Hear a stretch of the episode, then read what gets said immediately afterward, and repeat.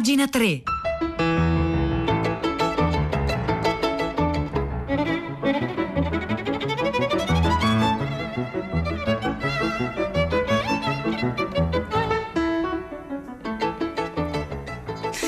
Le 9 e un minuto di lunedì 11 gennaio 2021. Buongiorno a tutti da Silvia Pencivelli. Buon lunedì, bentornati a pagina 3, la cultura nei giornali, nel web e nelle riviste. Noi oggi, lunedì, cominciamo da un articolo che è uscito sul numero di Robinson in, edicolo, in edicola questa settimana. Robinson, l'inserto culturale di Repubblica, appunto in edicola per tutta l'intera settimana. Un articolo che racconta di un falsario. Siamo nella storia dell'arte, beffe genio del falsario di Venezia, un articolo firmato Enrico Maria Dal Pozzolo. Si sta parlando di, eh, di un pittore, appunto, che eh, nella, nella, insomma, vi leggo l'articolo e lo capite da voi. Parlando e scrivendo d'arte, le fake news fioccano come coriandoli a carnevale, scrive Enrico Maria Dal Pozzolo. Venendo spesso riprese pure da mass media di norma affidabili, i casi sono talmente tanti che ci si perderebbe solo a rammentarne i principali e non è un fenomeno recente. Anzi, nei secoli XVII, XVII e XIX era frequentissimo, quasi sistemico, e vi furono artisti che su di essi fondarono la propria fortuna. La vicenda che si racconta qui è quella di Pietro della Vecchia, un pittore, restauratore, periziatore e falsario, vissuto nella Venezia della metà del Seicento. Allora, Pietro della Vecchia era nato a Vicenza all'aprirsi del secolo, del secolo appunto del 1600, e le sue prime prove dimostrarono un'attazione viscerale per il mondo di Caravaggio, inseguito sulle tracce di uno dei suoi primi e principali seguaci, il veneziano Carlo Saraceni. Anche colui che sarebbe diventato suo suocero, il flandro fiammingo Nicolas Regnier o Regnier, si era, tanto poi cambia cognome, quindi la questione della pronuncia la mettiamo via, lui si chiamerà Niccolò Regnieri. Insomma, eh, questo suo suocero si era precipitato a Roma anche lui mh, sulle tracce di Caravaggio e eh, dopo qualche anno però entrambi si scordarono di Caravaggio e si recarono nella Serenissima. Qui diventò appunto Niccolò Regnieri e si trasformò da naturalista in classicista e qui Pietro della Vecchia sposò una delle sue figlie, che si chiamava Clorinde ed era anche lei pittrice, ma la storia alle pittrice ce le racconta sempre un po' meno dei pittori. Pietro della Vecchia inizia dunque la collaborazione con il suocero, con il pittore fiammingo che si faceva chiamare Niccolò Renieri.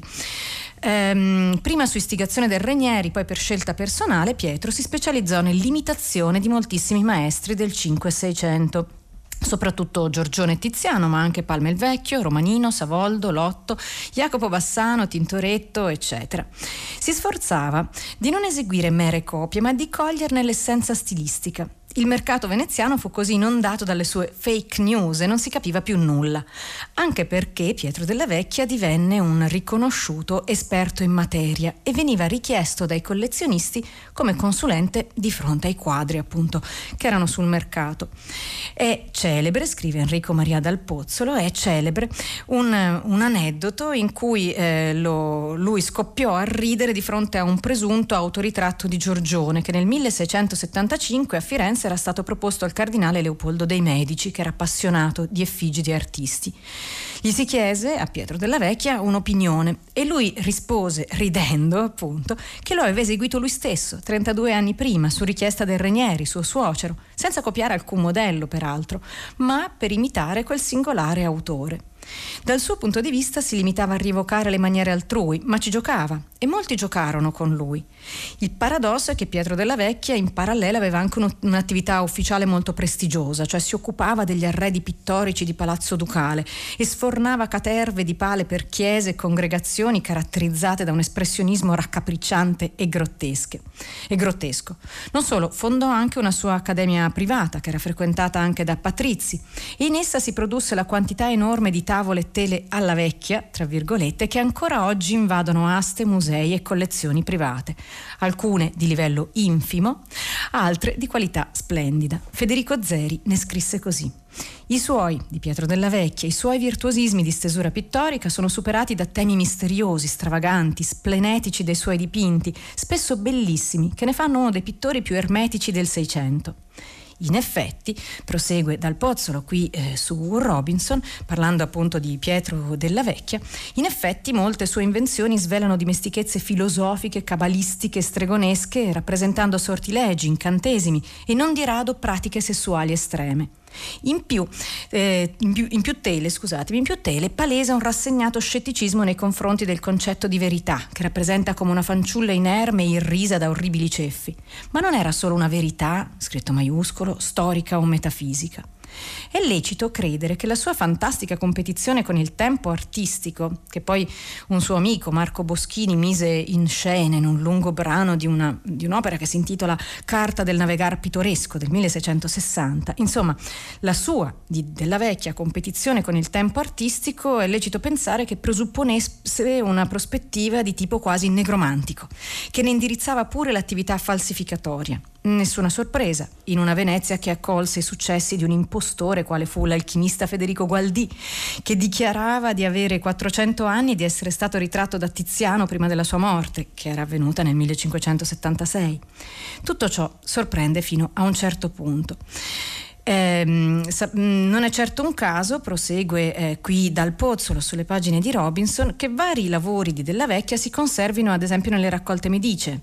Alla metà del Seicento, consulenti di Leopoldo per le acquisizioni sul mercato erano stati i suoi sodali Paolo del Sera e appunto lo stesso Marco Boschini, la, l'amico Quest'ultimo chiese espressamente il permesso di convocarlo per casi sospetti che venivano proposti al cardinale, come l'autoritratto di Giorgione di cui abbiamo parlato prima, che della vecchia stessa aveva dipinto.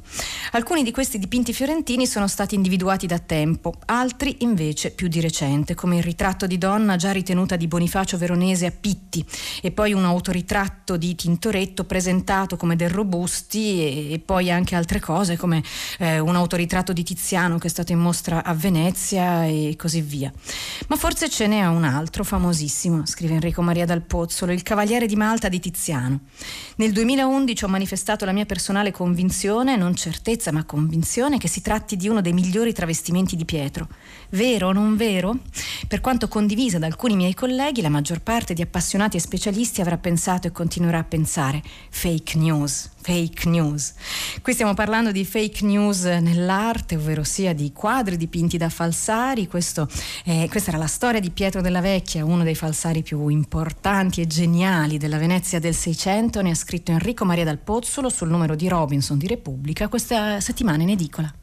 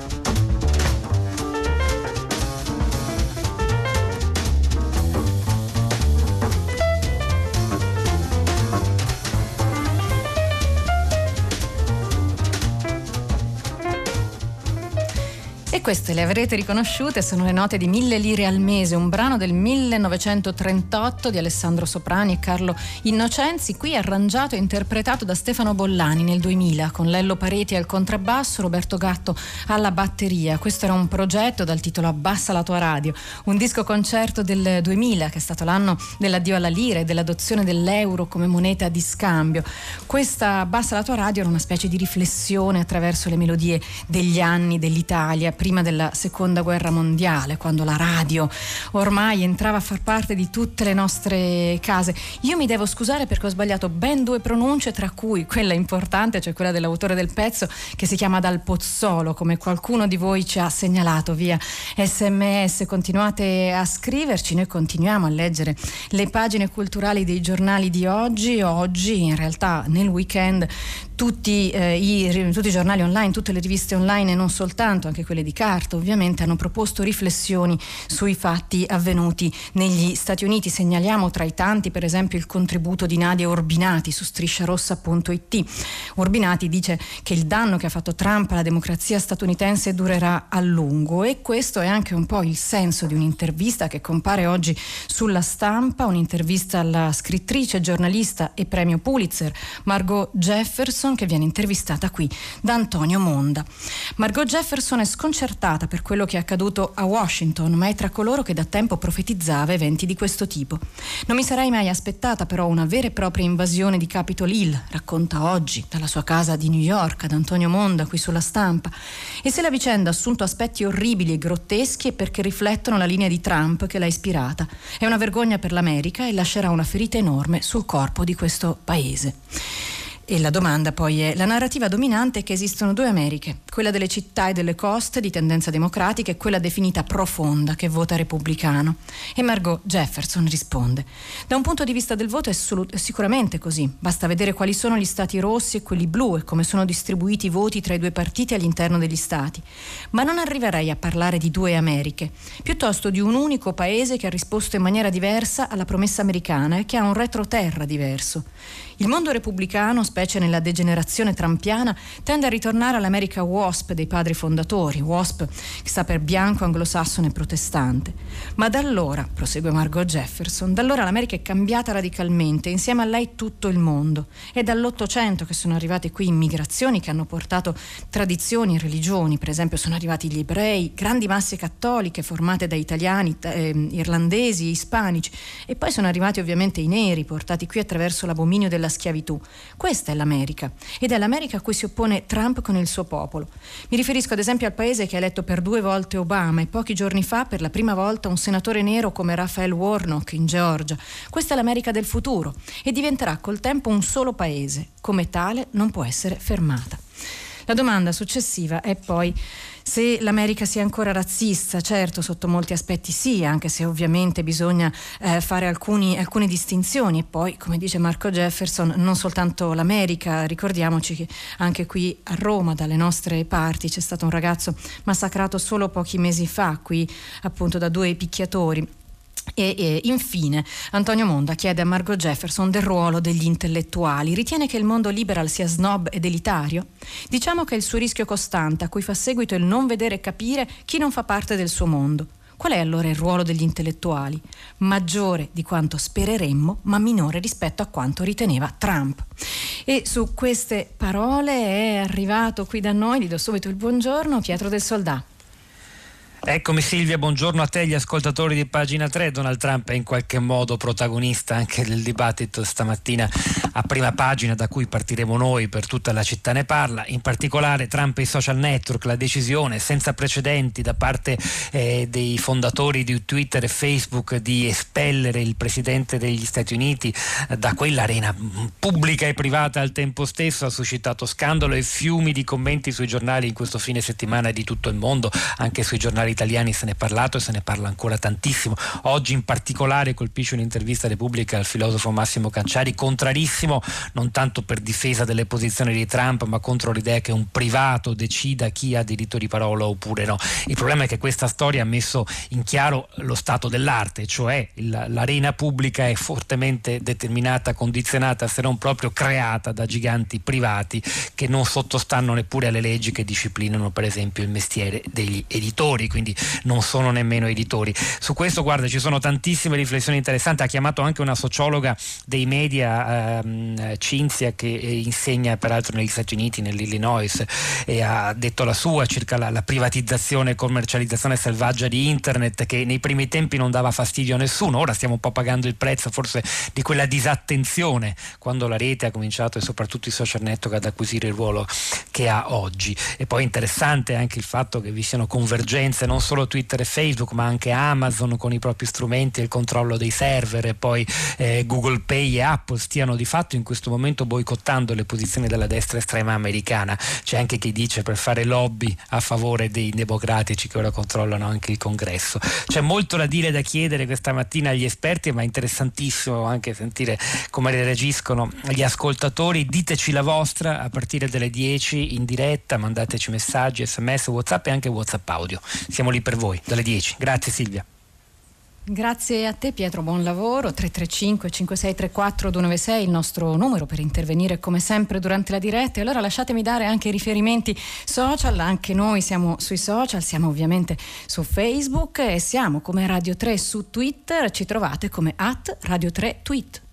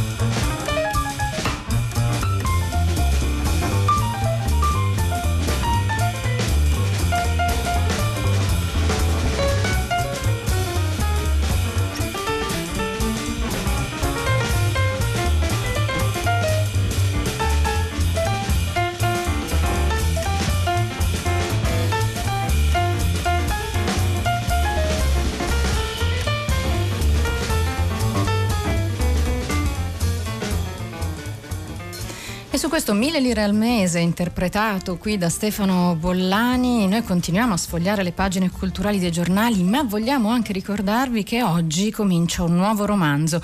Ad alta, ad alta voce, è Alpinisti Ciabattoni di Achille Giovanni Cagna, letto da Silvia Pagello. Alpinisti Ciabattoni, prima versione del 1888, poi la versione definitiva del 1925, appunto scritto da Achille Giovanni Cagna, che è stato uno degli esponenti della scapigliatura piemontese insomma, che ha portato un po' di humor nella letteratura italiana di fine Ottocento, è stato considerato anche un ispiratore per esempio di Gadda ed ecco appunto il romanzo che ascolteremo a partire da oggi ad alta voce. Ma noi qui vogliamo segnalarvi un altro articolo a proposito dei fatti americani, un'altra lettura possibile ed è la lettura appunto da parte di chi osserva le cose in tv. È un articolo molto lungo che trovate sul sito Nazione Indiana, firma Andrea Inglese, si intitola Barbari in Campidoglio, cronaca di una telecronaca, ve ne leggo soltanto un pezzetto e poi dopo lo trovate linkato come tutti alla nostra pagina web. Gli sceneggiatori di Hollywood, scrive Andrea Inglese, ci avevano convinto che per conquistare il Campidoglio bisognasse essere marziani su immense piattaforme stellari che sparano raggi fotonici sul cupolone, oppure supercriminali volanti e giganteschi, o reduci dell'armata sovietica con bombe nucleari a tracolla, o eserciti islamisti guidati da mercenari armatissimi e spietati.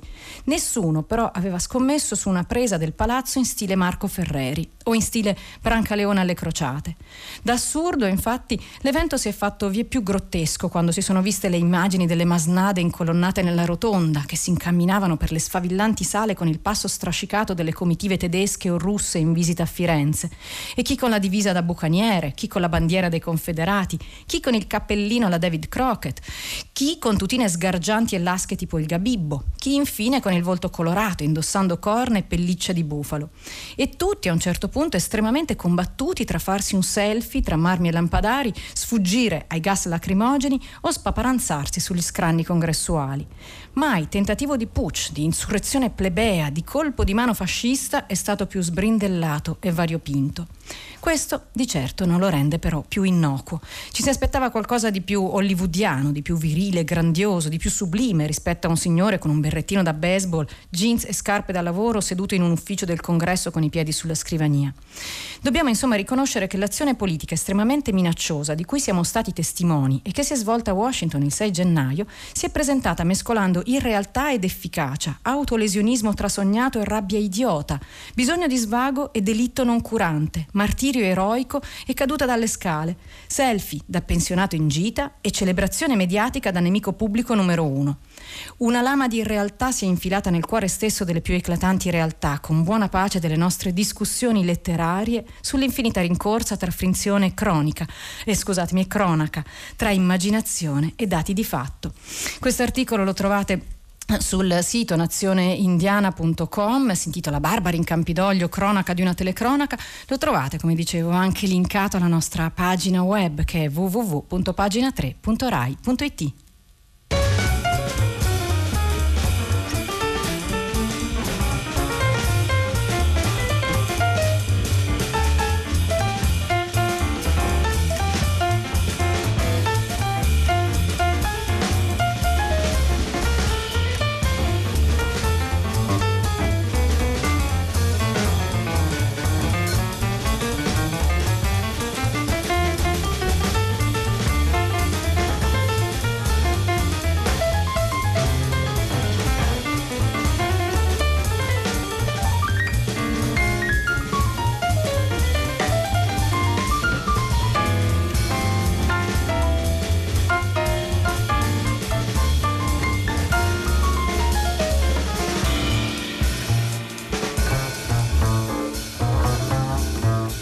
Sí.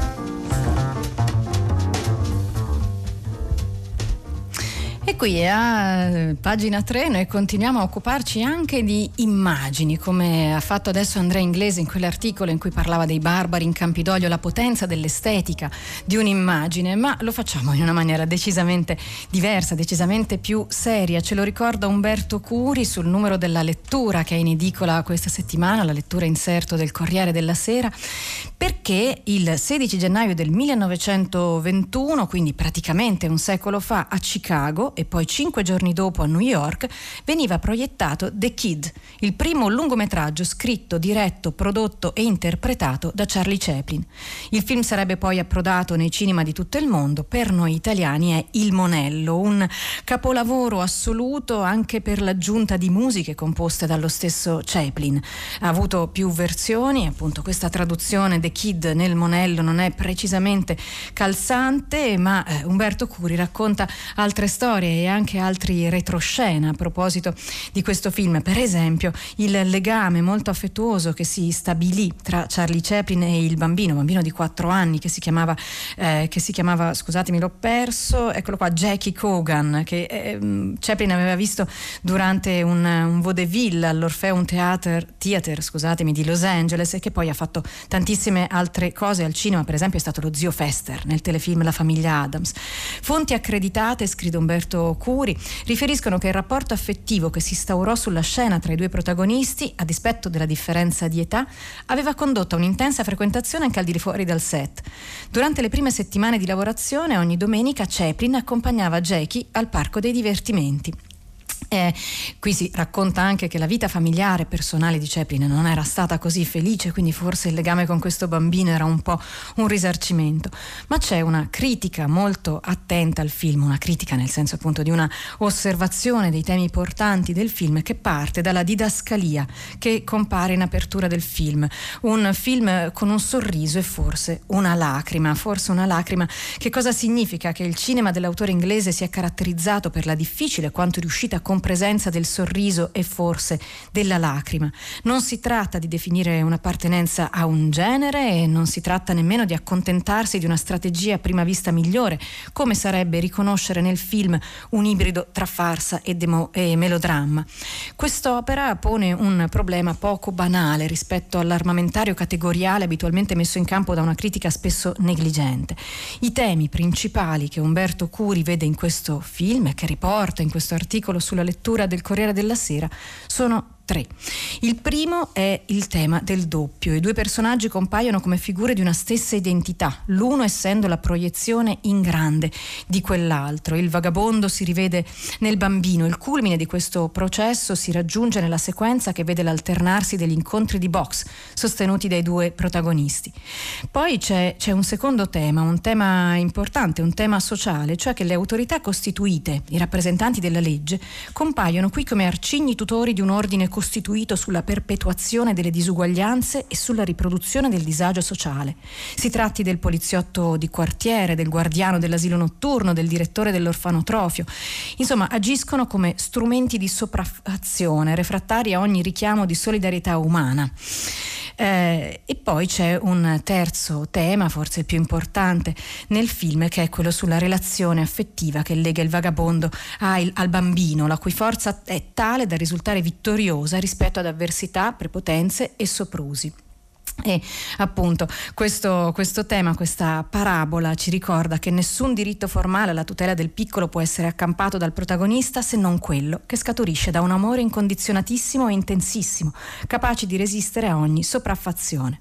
Questo è Umberto Curi sulle pagine della lettura di questa settimana. Il titolo di questo articolo, molto più lungo di come io l'ho dovuto forzatamente tagliare, è Chaplin diventa papà anche senza esserlo.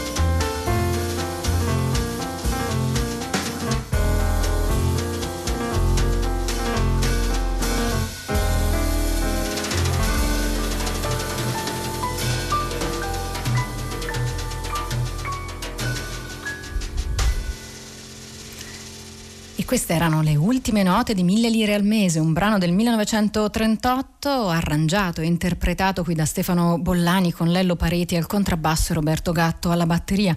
Sono le 9, 27 minuti e 5 secondi in questo eh, istante. Qui a pagina 3 vi proponiamo di tornare su uno dei temi dell'anno che è ovviamente Dante, ne parliamo, ne parleremo, ne abbiamo parlato a lungo, ma la settimana scorsa mh, c'è stato un articolo di Giuseppe Antonelli che ci ha condotto al Dante Pop, il Dante quello che viene viene proposto un po' a tutti. Oggi per ritornare sul tema vi proponiamo un articolo che parla di dodicenni e lo ha scritto Linda Cavadini per le pagine della letteratura Noi, che è la letteratura e Noi, che è un eh, sito internet che parla tra le altre cose di scuola, raccontare Dante a chi non conosce Dante. Ma prof, questa è una vera friend zone il cuore della vecchia studiosa ha un sobbalzo, sto per urlare, poi l'insegnante vince e l'abitudine a lavorare con quel che c'è per trasformarlo in insegnamento ha il sopravvento. Morgan, io non so cosa vuol dire quella parola che hai usato. Puoi provare a spiegare quello che intendi a una persona di un'altra generazione? Devi usare parole che tutti possano capire e in questo caso chi non la conosce sono io. Segue la spiegazione da parte del dodicenne di che cosa sia una friendzone, quando uno è innamorato di una che non lo ama ma vorrebbe restare amica. E allora ecco, Dante ha portato nel suo mondo, ora è il mio compito di insegnante guidare i miei studenti di seconda media nel suo. I preadolescenti, scrive Linda Cavadini, hanno una vera passione per la biografia e per l'aneddoto. Beh, non solo i preadolescenti. Alla storia che si muove per macrofenomeni, cause e conseguenze, preferiscono quella minuta degli eventi e dei personaggi. E siccome nel caso di Dante la sua opera è intimamente legata alla vita, non posso evitare di raccontarla. E allora, e allora eh, pur col rischio di eh, romanzare la vicenda, ecco un percorso, 11 ore di lezione con i dodicenni, per arrivare appunto a a, oggi, che i ragazzi trovino connessione con altri testi e con le, la contemporaneità è importantissimo. Significa che il testo sta agendo in loro e che diventa lettera viva. Siamo pronti così. Per la commedia, questo articolo si intitola Raccontare Dante a chi non conosce Dante, lo trovate sulla letteratura e noi, oltre che sul nostro sito web. Pagina 3 per oggi finisce qui. Silvia Bencivelli vi saluta insieme a Luciano Panici, il tecnico di oggi, Angela Landini in redazione, Cristiana Castellotti, Piero Pugliese e Maria Chiara Beranec in regia. Un saluto a tutti, ci sentiamo domani qui come sempre alle ore 9.